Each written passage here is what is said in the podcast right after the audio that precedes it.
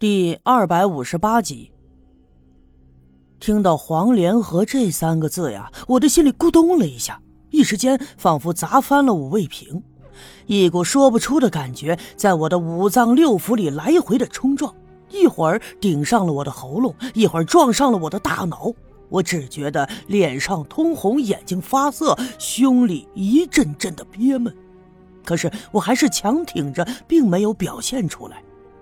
好在赵村长没有看我，所以他也应该没有发现我的异样。我使劲的稳住心神，问赵村长：“黄连河，他是个什么样的人呢？”他是个生意人，早先老家也是咱们刘家镇的。那时候啊，我还没到这儿，带着兵在别的地方剿匪。他就是黄老爷的儿子。哦，黄老爷的儿子，那这么说，黄老爷的事儿还是真的了，不是传说呀？我故意这么问，可是赵村长却笑了。他笑着说：“呵呵，你六姑不是跟你说过这事儿都是真的了吗？”我点了点头，没再作声。赵村长继续说：“黄老爷呀。”一共有四个儿子，黄连和呢是那个最小的，但是也是最积极的。那时候啊，黄老爷是咱们这儿的地主，村子里多半的人都是他家的佃户。他儿子呢，在外面读过书，识文断字的，又会做买卖，就常年的在外面跑。后来他们家出了事儿，被土匪抄了家。跑到东边的小阴坡上，也没能躲过这一灾。黄老爷就放了把火，他们全家老老小小的就都化成了灰儿。而且啊，那帮子土匪也烧死了不少，不过还剩下一些余孽。后来我带兵来这一带剿匪，跟那会儿土匪啊前前后后的打了好一阵子的仗。也就是在那时候。黄连和听到消息赶回来，知道家里人都被土匪弄死了，非哭着喊着要跟我当兵去打土匪。我就劝他：“你一生意人，根本不是扛枪的料，你的仇啊交给我们报就行了。”可是啊，他却寻死觅活的。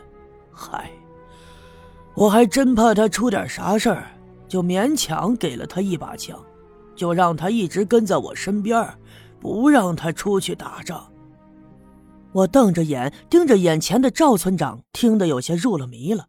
听他停下来，我连忙追问：“那后来呢？后来黄连河怎么样了？”后来有一回，这土匪三更半夜的搞袭击，就摸到我们村部来了。还是黄连河事先发现，给我挡了一下，但是他伤到了腿。我当时回手一枪，这子弹好像打在了土匪脸上。嗨，黑灯瞎火的也没看清，那土匪就带着伤逃了。我带着那些当兵的兄弟们搜了一整个晚上，也没看见他的踪影。后来也就再没出现过。而那个黄连河呀，腿也瘸了，后来就回县城去了。那后来还见过黄连河吗？我又问，可是赵村长却摇了摇头，叹了口气说：“哎，后来这不就是解放了吗？我也受了点伤，一直在养着。养好了之后啊，就留在这儿当了村长。再后来吧，我寻思着到县城里去看看他，哼，可这破烂事缠着，始终就没去成。”再后来吧，全国上下搞运动，我听人说呀，因为黄连河以前是做买卖的，他爹还是地主，所以他家成分不好，一直就挨批斗。可那黄连河呀，脾气又倔，死活都不肯低头认错。据说后来就死在了牛棚里了。嗨，其实啊，他是个挺好的人呐。赵村长说到这儿，摇头长叹。从他的表情中可以看得出来，虽然说这事情已经过去了多年，可是对于黄连河的死，他还是十分惋惜的。毕竟黄连河当初救了他一命，还因此伤了腿。可是当年黄连河被关进牛棚以后，赵村长呢却一直没能找到机会救他。赵村长眼眶红了，他伸手揉了两下，然后抬起头看了我一眼，说：“小叶，你长得呀，真跟那黄连河是一模一样，简直太像了。你刚来咱刘家镇的时候啊，我就觉得你像，但是我跟谁都没说。哼，可能……”就是巧合吧，世界这么大，人这么多，长得像的人多的是呢。赵村长又说：“那段时间呢，我一直寻思你是黄连河的什么人，因为后来那么多年，我们始终就没见过面，也不清楚他有没有后代，我就寻思，你可能是他的儿子。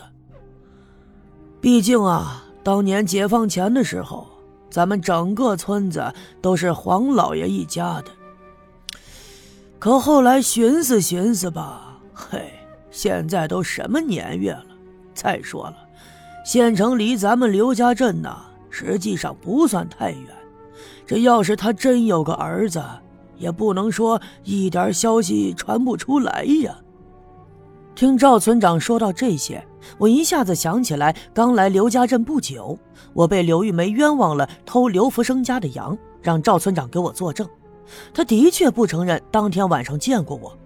那么这事儿，我一直猜测赵村长的意图。我一直以为他知道我的真实身份，但却从来没有得到过确切的答案。既然今天话聊到这儿了，那我索性就问问他吧，村长。有个事儿，我始终是想不明白，就是刘玉梅冤枉我偷羊的那一次，我让你作证，那为啥你说没见过我呢？嗨，刚才不是说了吗？你刚来的时候啊，我看着你长得呀特别像那黄连河，我就寻思你可能是他的儿子什么的。当年黄老爷把家里所有的财宝都带上了小阴坡，并且藏起来。后来着了把大火，那些财宝呀就埋在山上，没有人知道。我一直以为你是黄连河的儿子，来刘家镇，名义上是下乡的知青，而实际上是来寻你祖上留下的宝物的。不管怎么说呀，黄连河与我有恩。就算你真是他儿子来寻宝，那我也不能把这事儿说出来，我不能让大家怀疑你的身份。